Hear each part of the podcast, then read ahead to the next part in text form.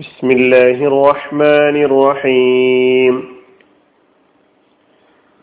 സൂറത്തുൽ ബലദ് ആയത് നമ്പർ പതിമൂന്ന്, വിവരണം ഒന്ന്. ഫക്കു റഖബ, അടിമയെ മോചിപ്പിക്കലാണത്. ഫക്കു റഖബ, ഫക്കുൻ എന്ന് പറഞ്ഞാൽ അർത്ഥം മോചിപ്പിക്കലാണ്. റഖബത്ത് അടിമയെ.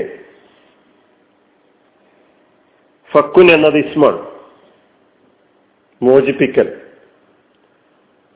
അതിന്റെ ഫിഅല് ഫക്ക. ഫക്ക യഫുക്കു ഫക്കൻ വഫിക്കാക്കൻ, വേർപെടുത്തുക, വേറെയാക്കുക, അഴിക്കുക, മോചിപ്പിക്കുക, വിട്ടയക്കുക എന്നെല്ലാമാണ് ഫക്ക എന്ന മാലയ ഫിഅലിന്റെ അർത്ഥം. റഖബത്ത് അത് മിസ്മാണ്. റഖബത്ത് അതിന്റെ ബഹുവചനം റഖബാത്ത്, റിഖാബ്, റഖബുൻ. ഇപ്പൊ റഖബാത്ത്, റിഖാബ് എന്നത് ബഹുവചനമാണ് റഖബത്തിന്റെ. നേർക്കുനേരെ അതിന്റെ അർത്ഥം അൽ ഉനുഖ്, കഴുത്ത്, പിരടി എന്നെല്ലാമാണ്. ഫക്കു റഖബത്തിന് പിരടിയെ മോചിപ്പിക്കലാണ് എന്നതാണ് നേർക്കുനേരെയുള്ള അർത്ഥം. പിരടിയെ മോചിപ്പിക്കൽ. പിന്നെ അതുകൊണ്ടുള്ള ഉദ്ദേശം അടിമ, മനുഷ്യനെയാണ് ഉദ്ദേശിക്കുന്നത്. അപ്പോൾ മനുഷ്യന്റെ ഒരവയവത്തെ പ്രത്യേകം എടുത്തു പറഞ്ഞുകൊണ്ട് മനുഷ്യനെ മൊത്തമായി ഉദ്ദേശിക്കുക എന്ന ഭാഷാ സാഹിത്യത്തിലെ ഒരു പ്രയോഗമാണ് നമുക്കവിടെ കാണാൻ കഴിയുന്നത്. റഖബത്ത് എന്ന, സാങ്കേതികമായി പറഞ്ഞാൽ റഖബത്ത് എന്ന ജുസ്ഇനെ പറഞ്ഞുകൊണ്ട് ഇൻസാൻ എന്ന കുല്ലിനെ ഉദ്ദേശിക്കുക.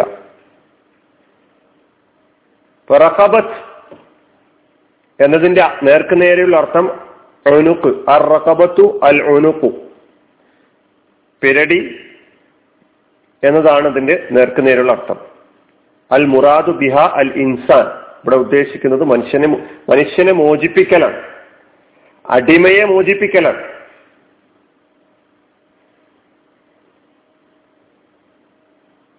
ഇസ്ലാമിന്റെ വിമോചന വശം പഠിപ്പിക്കുന്ന ആയത്തുകളാണ് ഇനി നമുക്ക് പഠിക്കാനുള്ളത്. വമാ അദ്റാക മൽ അഖബ, എന്താണ് ദുർഘട പാത, മലമ്പാത, അതാണ് ഇനി നമുക്ക് പഠിക്കാനുള്ളത്. ആ ദുർഘട പാത താണ്ടാൻ, അതിൽ തിക്കി തിരക്കി പ്രവേശിക്കാൻ മനുഷ്യൻ തയ്യാറാകുന്നില്ല, തയ്യാറായില്ല എന്നതാണ് പതിനൊന്നാമത്തെ ആയത്തിൽ നാം പഠിച്ചത്. ഫലഖതഹമൽ അഖബ, എന്താണ് നമ്മളോട് അല്ലാഹു ആവശ്യപ്പെടുന്നത്? നിങ്ങൾ നോക്കി നിൽക്കാതെ ഇടപെടണം, നിങ്ങൾ നോക്കി നിൽക്കാതെ സ്വയം പ്രവേശിക്കാൻ, എന്ത് പ്രയാസം സഹിച്ചുകൊണ്ടും പ്രവേശിക്കാൻ തയ്യാറാകണം എന്ന് പറഞ്ഞിട്ടുള്ള വഴി ഏതാണ്?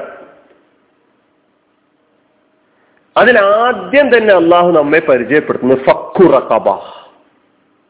അൽ അഖബ എന്താണെന്ന് പരിചയപ്പെടുത്തുമ്പോൾ ആദ്യം നമ്മെ പഠിപ്പിക്കുന്നത് ഫക്കു റഖബ.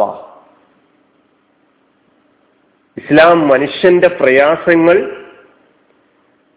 പരിഹരിക്കാൻ വേണ്ടി എത്രത്തോളം അതിന് പ്രാധാന്യം നൽകുന്നു എന്നത് ഈ സൂറയിലെ ഈ ആയത്ത് നാം പഠിക്കുമ്പോൾ നമ്മുടെ മനസ്സിലേക്ക് കടന്നു വരേണ്ടതുണ്ട്. കാരണം ഇന്നും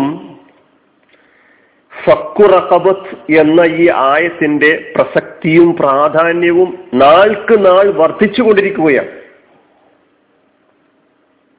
അങ്ങനെയുള്ള ഒരു പ്രത്യേക സാഹചര്യത്തിലാണ് നമ്മളിപ്പോൾ ജീവിച്ചു കൊണ്ടിരിക്കുന്നത്.